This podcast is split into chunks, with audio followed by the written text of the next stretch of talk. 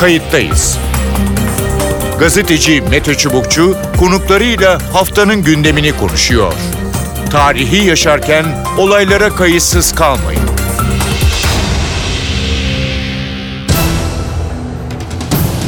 İyi günler bir kayıttayız programıyla daha karşınızdayız. Tarihe ışık tutmak ve olan biteni anlamak için önümüzdeki dakikalarda sizlerle birlikte olacağız.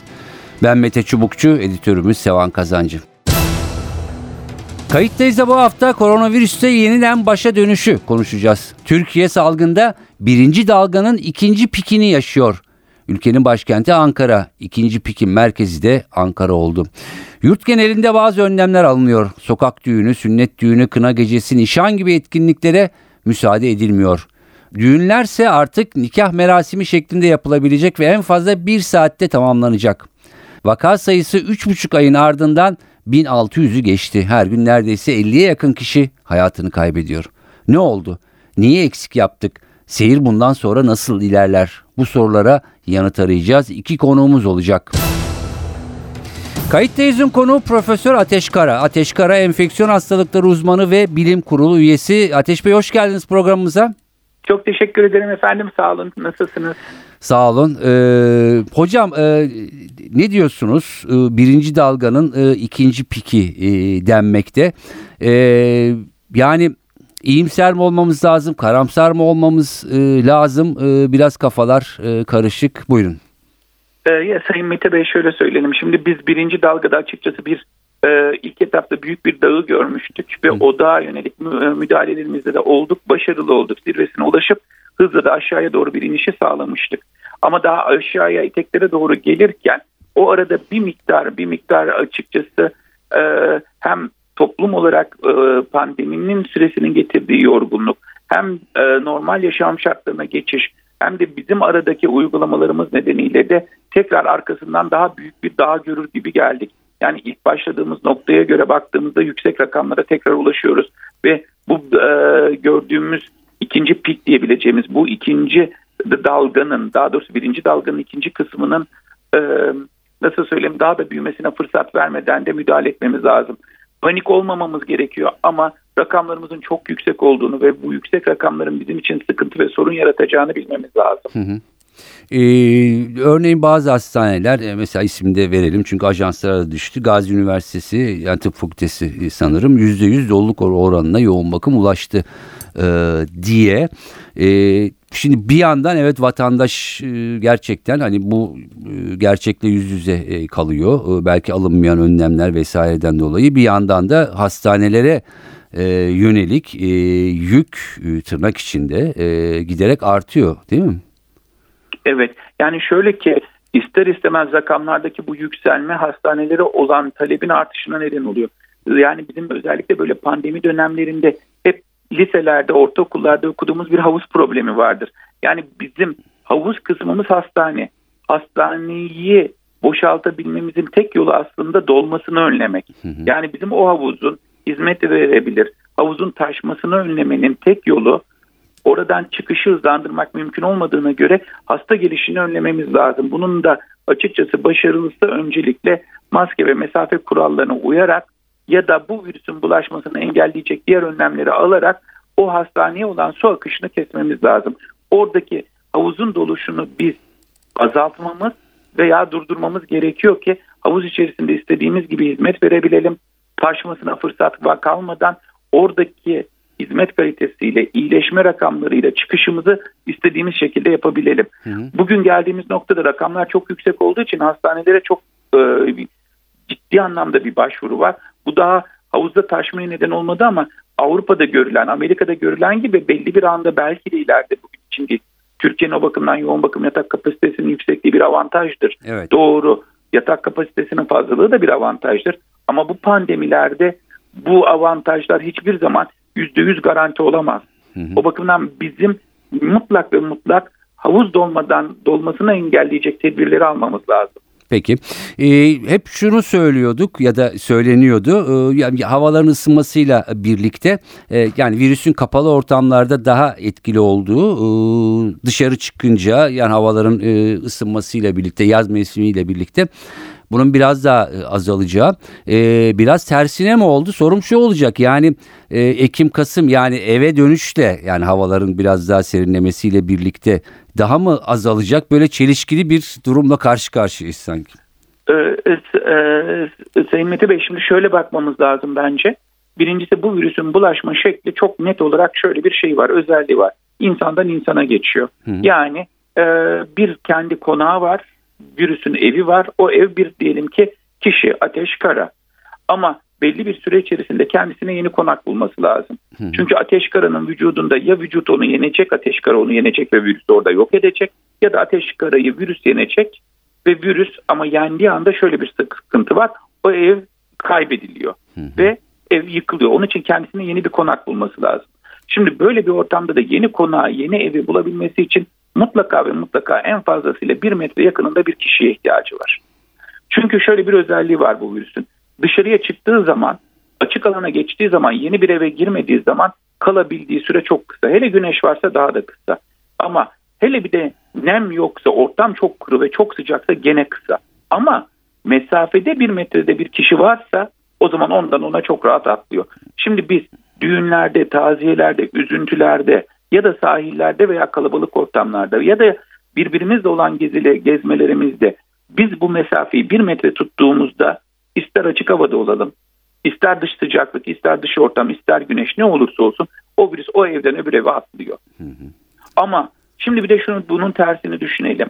Hele bir de dışarıda yaşaması için biraz da uygun bir fırsat olursa yani kapalı ortam, güneşin daha az olduğu, Evet. havalandırmanın taze havanın az olduğu veya içerideki hava kalitesinin düşük tozun veya partikülün fazla olduğu bir ortam olursa o zaman bu bir metreyi belki bir buçuk metre yapabiliyor artı bir evden diğer eve geçerken diyelim ki e, bu dönemde 5 dakikası 3 dakikası varsa o dönemde 10 dakikası var. Hı hı. Ve bu çok daha kolay bulaşmasına neden olabilir. Bizi şu anda korkutan o. Biz bu dönemde mesafemize ve maskeye dikkat edebilseydik sayıyı çok daha kolay indirebilirdik. Hı hı. Yani belki bugün uygulayacağımız bizim bir miktar enerji sayıyı çok daha azaltırken şimdi kış aylarına doğru gittiğimizde kapalı ortama girdiğimizde camların kapandığı güneşin azaldığı zamana geçtiğimizde belki de iki birim enerji harcamamız gerekecek aynı başarı için. Evet. Ama bu, bu- burada şunu söyleyelim. Buradaki yapılmamız gereken en önemli şey mesafe ve maske. Lütfen bizim en şu andaki gördüğümüz çok net olarak Ankara'daki yaşadığımız şu. Nereden çıkıyor kaynaklar? Kaynaklar genellikle kişilerin güvendiği, rahat olduğu, beraber olduğunda bundan öncesinde eşi, dostu, arkadaşı olarak bildiği. Çünkü onun yanındayken kişi kendini insan doğası gereği daha rahat hissediyor. Ve öyle bir ortamda evinize gelen bir misafirle beraber ya benim lise arkadaşım yıllardır tanıyorum iyi çocuk bana hiçbir zaman e, bir zarar gelmez ondan. Bu bir psikolojik düşünce ve, ve doğamızda olan bir şey bu. İşte ama aynı şeyde eğer biz o sırada maskeyi çıkarttıysak çok kolaylıkla virüs alıyoruz ve bugün yaşadığımız bu. Düğün oluyor evet doğru kutlamamız gerekir. Masada otururken maskeliyiz ama bir oynama veya halay dediğimiz anda o maskenin çıkması eşittir virüs için bir evden bir başka eve geçiş için fırsat yaratıyor. Ve bu rakamlardaki yükselmeyi biz böyle yaşadık. Şimdi önümüzdeki dönemi düşündüğümüzde eğer hızlı olarak biz bu azalmayı sağlayamazsak önümüzdeki dönem bizim için daha yüksek rakamlarla gideceğimiz bir dönem olabilir. O bakımdan dikkatli olmamız. Ama hemen şunu söyleyeyim. Eğer biz bir de tersi şekilde şöyle düşünsek ya kapalı ortama giriyorum, riski yüksek alana giriyorum. Mutlaka maskemi takayım, mutlaka elimi yıkayayım, mesafeye dikkat edeyim. O zaman belki de bugünden çok çok daha kolay bir şekilde bu virüsü yeneceğiz. Peki. Yani olumsuz düşünmeyelim. Çünkü biz bunu ya başardık. Yani Türkiye olarak biz bunu çok net başarmıştık. Önümüzdeki günlerde de çok daha kolay da başarabiliriz. Tek tek kriterimiz yalnız maske ve mesafeye dikkat etmek. Peki. Hocam son sorunum olacak. Daha biraz daha vakit var ama e, merak da ediliyor. Şimdi okullar için 21 Eylül dendi. Bir tarih e, belirlendi. Ne dersiniz? Şimdi bu tarihle mi e, çözümlenecek ya da o tarihteki duruma bakılarak mı e, ne olacağı e, karar verilecek? Bir bu. iki e, tabii bir kısım yani uzmanlar ya da insanlar bu tür durumlarda yani okullar açılmasın böyle devam etsin deniyor. E, bir kısım insan da her yer açık niye okullar kapalı e, diyor. Ne dersiniz? Ya Sayın Mete Bey eğer vaktiniz varsa şöyle bir şey söyleyebilirim. Buyurun. Çok özür dilerim. Ben sizin samimiyetinize de aslında şöyle söyleyeyim. Bunun en kolayı okulları açmamak. Hı hı. O zaman neden? Çünkü hiçbirimiz risk almamış oluruz. Siz de ben de kimse. Ama şuna bir bakmamız lazım. Ben okulları açmadığım zaman bunun benim için bedeli ne olur? Hı hı. Şimdi özellikle küçük çocuklarımızı düşündüğümüz zaman onlar da önlerinde 70-80 yıllık belki de daha uzun inşallah bir yaşam süresi var. Bu dönemdeki bu örselenmeleri, dışarı çıkamamaları, belki de bir başka çocukla bir araya gelememeleri, paylaşmayı öğrenmemeleri, öğretmenleriyle bir araya geldiğinde bir otoritenin varlığını, kalem tutmanın yeteneğini bugün kazanmamalarının onlara getireceği bedeli düşünmemiz gerekiyor. Şimdi o nedenle de ben okulları bir bütün gibi düşünmememiz gerektiğini düşünüyorum. Öncelikle şuna karar vermemiz lazım. Bir, yüz yüze olmayan mutlak ihtiyacı olan bir grubumuz var mı? Evet. Mutlaka okulda olması gereken bir grubumuz var mı? Bence şöyle demek lazım. İlkokul başlangıçlarımız, ana sınıfı, birinci sınıfı, ikinci sınıfların buna ihtiyacı var. Neden? Çünkü yüz yüze gelecek, öğretmeni görecek, onunla ilişkiye geçecek, kalem tutmayı görecek. Onunla belki konuşmayı, oturmayı, hareket etmeyi, otur denildiğinde belki evde oluyordur ama olmuyordur belki. Belli bir belli bir kazanımı olacak. Bizim bu çocuklarımıza bunu bir an evvel kazandırmamız lazım. Evet. Çünkü bir de işin şu tarafı var. Bu çocukları biz okula almadığımız zaman sokakta olabilirler, Evet. alışveriş merkezine gidebilirler ya da başka çocuklarla aynı ev içerisinde bir araya geliyor olabilirler. Yani aynı riski belki de zaten alacaklar veya daha yükseğini alacaklar. Çünkü biz okulda kontrollü şekilde olmasını sağlama ihtimalimiz var veya şansımız var. Şimdi böyle düşündüğümüz zaman bizim bir en yüksek ihtiyacı olan grubumuzu düşünmemiz lazım. Bence ana sınıfı, birinci sınıf ve ikinci sınıf bu bakımdan en yüksek ihtiyacı olan. Çünkü geçen sene birinci sınıf olan çocuklarımız okulun çok ciddi bir dönemini evde geçirdiler. Evet. Şimdi o çocuklarımıza bir de şöyle düşünmek lazım. Ekranın karşısında saatlerce oturtturma şansımız. Mevcut mu mümkün değil. Peki o zaman bir onları mutlaka bizim öyle veya böyle bir okula kazandırmamız lazım her bakımdan. Peki en o zaman riski ben bu okulda en sıfıra indirebilir miyim? Mümkün değil. Onu da bilmemiz gerekiyor. Ama en aza indirmek için sayılarına dikkat etmem lazım. Biz şunu biliyoruz. Bundan önceki solunum yolu enfeksiyonlarında tamam koronavirüs farklı ama sayı en önemli faktörlerden bir tanesi. Eğer çocukların sayısını 7 ile 10'lu rakamlar gibi tutabiliyorsam ben sınıf içerisinde riskin çok az olduğunu biliyorum. Onu nasıl sağlarım? Bir, biraz önce dediğim gibi mutlak ihtiyacı olan çocuklarımızı sadece açarız. İki, o çocukların belki de haftanın tamamında değil ama iki günü, üç günü okulda kalmasını, iki günü, üç günü evde anne desteğiyle ekran karşısında belki bir şarkı söylemeyi öğrenme, belki diğer türlü çizimler, resim çizme gibi bir aktiviteyle yani birebir o anda ihtiyaç olmayan ama ekran karşısında yapabileceklerini sağlayarak böyle bu şekilde yaptığımız zaman çocuklarımızı seyreltebiliriz. Artı ben aynı grubu yani A sınıfında yer alan 10 çocuğu mesela beraber aynı sınıfa alıyorsam hep aynı öğretmenleriyle beraber tutuyorsam teneffüste de o çocukları ayrı saatte çıkartıp o 10 kişinin bir arada kalmasını sağlayıp bir başka sınıfla iç içe geçmelerini engelleyebiliyorsam o zaman zaten riski çok düşük hale getiriyorum demektir. Bir de okula gelmeden önce özellikle velilerden de ya evde bir ateşi olan, evde bir solunum sıkıntısı, evde bir sorunu olan varsa çocuğunuzu göndermeyin. Niye? Çünkü çocukta semptom olmayabilir, şikayet olmayabilir ama virüsü taşıyabilir. Ama virüsü nereden alacak bu durumda? Evden alacak. O zaman evde böyle bir durum vardığında o çocuğun okula gelmesini engelleyip de sağlık kuruluşundan no, sağlıklı olduğunu öğrendiğimde okula gelmesine izin verirsem bir basamak daha riski azaltırım. Geliş ve gidişlerde de aynısını uygulayabilirsem okula gelişte de bir taramayı daha ateş, semptom sorgulama, şikayet sorgulama gibi yapabilirsem o zaman zaten riski aslında çocuğun evde olduğundan belki de daha alta aşağı indirmiş olurum. Şimdi tüm bunları düşünerek karar vermemiz lazım. Böyle eğer ben bunu başarabilirsem okulda açıkçası birinci, ikinci sınıflar için, ana sınıflar için hiçbir sorun olmaz. Bizim şimdi bunları istememiz lazım ve bunların sağlanabilir olmasını da açıkçası talep etmemiz gerekiyor. Hı hı. Ben bu, yani bu konularda ısrarcı olmamız gerekir. Okulları bu şekilde açalım. Baktık evet açtık ve biz bunu başarıyla götürüyoruz. O zaman diyeceğim ki bu sene sınava girecek az çocuklarımız var. Hı hı. 8. sınıflar. Üniversite sınavına gireceklerimiz var. Onların öğretmenleriyle mutlaka tartışması gerekiyor. Mutlaka bilgi paylaşması gerekiyor. O zaman ikincisi olarak da onları açayım. Bu tabii burada ince nokta şu. Mesela bizim küçük çocuklarımıza maske tak derseniz takıyorlar. Şunu yap derseniz yapıyorlar. Sadece onlara gerekçesini anlatmanız lazım. Evet. Ben bu kadar yıllık çocuk doktoruyum. 30 yıl oldu ve hep şunu gördüm. Eğer bir siz çocuğa gerekçeli ve onun anlayabileceği şekilde anlatırsanız inanın yetişkinlerden daha fazla uyum sağlıyorlar. Artı bir de şunu sağlıyorlar. Okulda öğrendiklerini evde anne ve babalarına da uygulatıyorlar. Peki. Bizim bunları başarmamız gerekiyor. O bakımdan ben şöyle diyeyim. Okulları açmaya çalışalım. Ama bu tarih 21 Eylül olur. Ama bu tarih belki de Ekim'in bir sonraki haftası olur. Neden? Çünkü şunu da görmek lazım. Yani rakamları eğer biz yukarı doğru hızla yükselmeye devam ederken okulları açarsak burada işte biraz önceki riskleri biraz yüksek almış oluruz.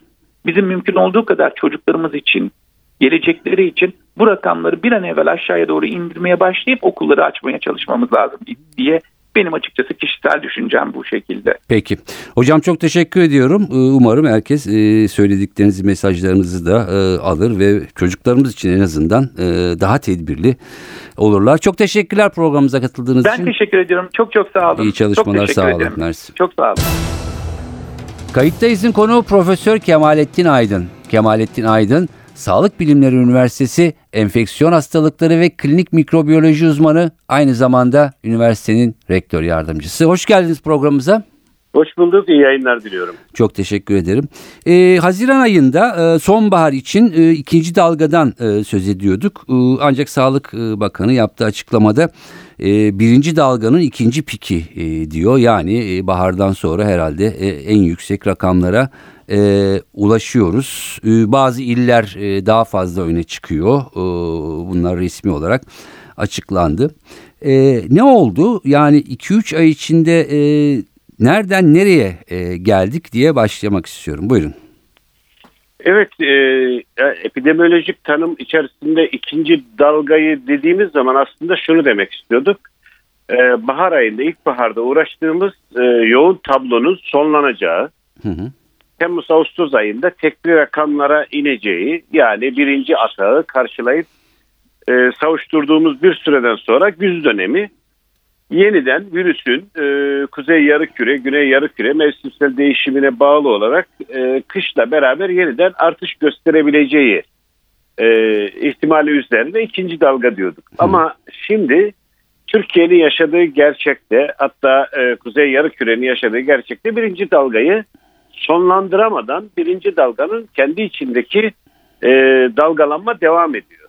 Yani Türkiye binli 800 ila binli rakamlar bandına inip devam ederken yükselişe geçince buna ikinci dalgadan daha çok birinci dalganın e, atağı diyebiliriz. Birinci dalganın dalgalanması diyebiliriz.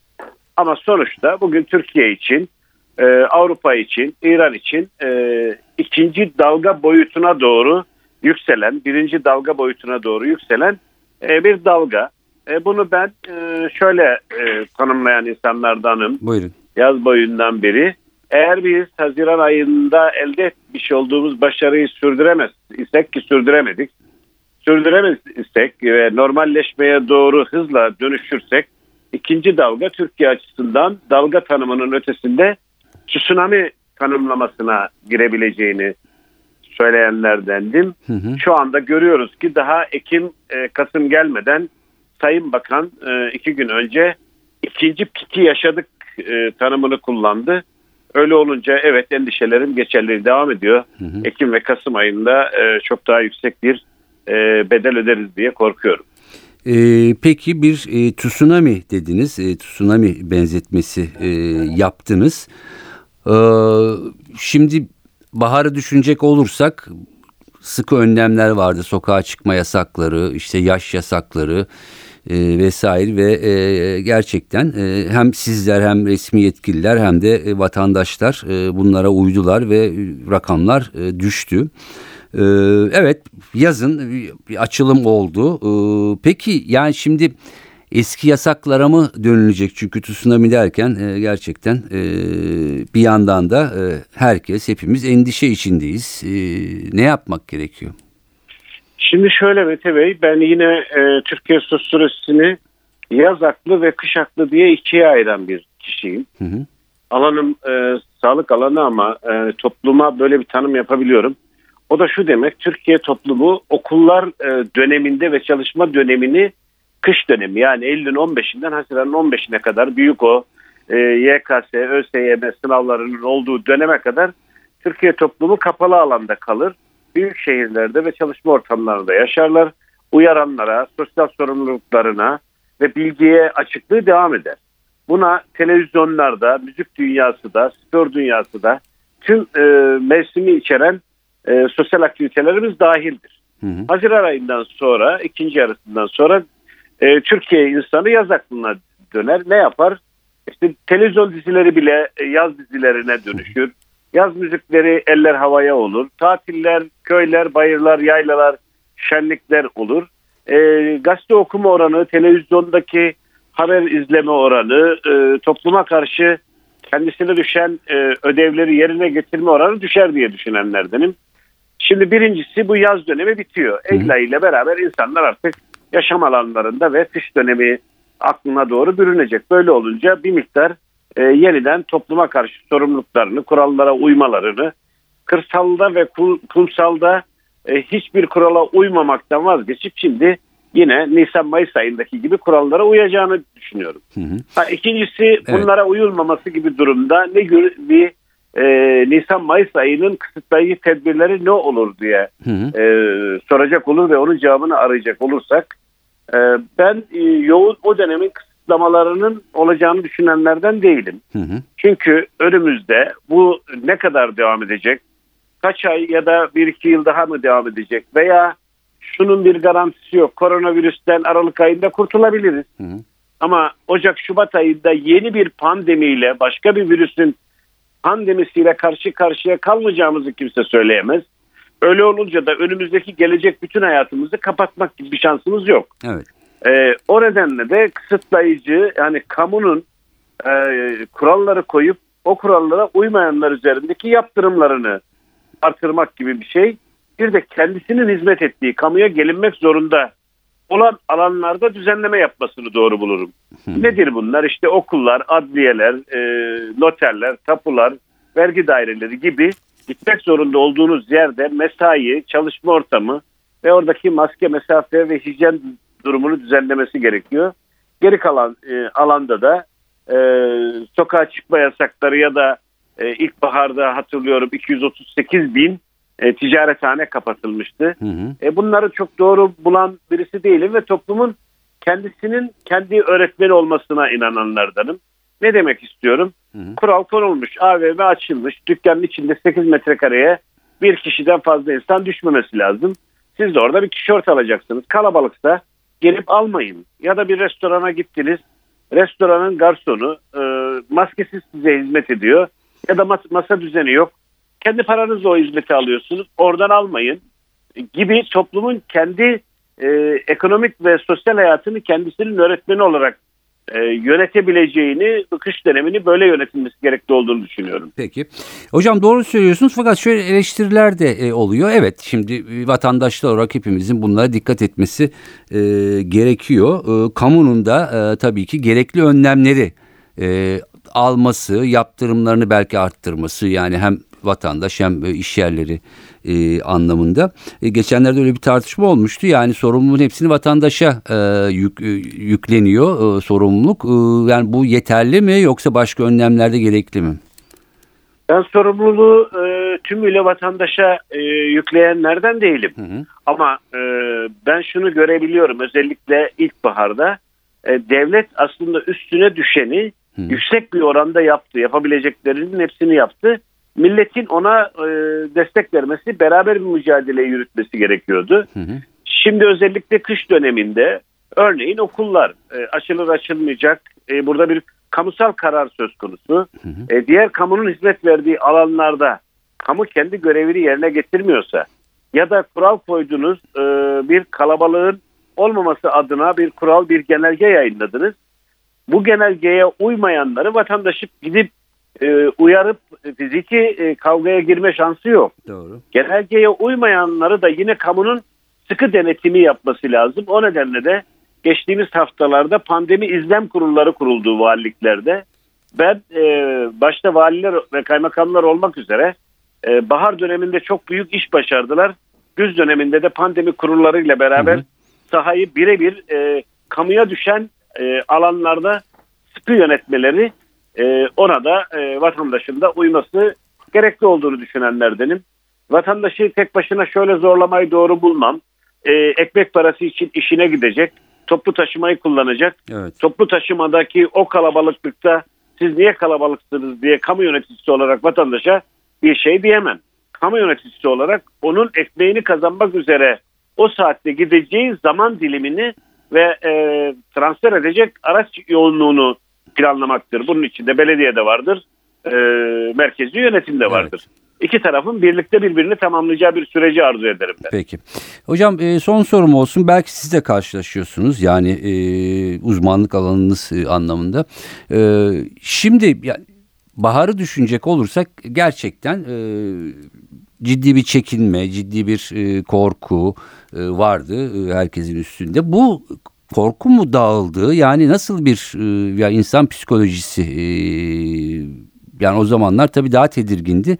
Fakat şimdi sanki e, o tedirginlik azalmış gibi e, yani bir sürü haber okuyoruz. Gerçekten zorlu süreçler işte Covid'e yakalananların bir kısmının yaşadıkları vesaire. E, artık korkmuyor mu insanlar vatandaşlar? Evet vatandaşın korkusunun azaldığını, birinci döneme ait tedbirlerini gevşettiğini ve e, olağanlaştırdığını görüyorum bu yaz dönemi boyunca. Hı hı. O nedenle de bunu yaz aklı deyip bir an önce kış aklına dönüşmesi adına uyarmaya çalışıyorum. Ve şu cümleyi sahayı bilen birisi olarak uzmanlık alanım ve sahadaki hemen hemen her yerdeki ya asistanım ya e, meslektaşım, hoca arkadaşım birebir görüşmelerimden biliyorum. Ve şunu söylemek istiyorum topluma.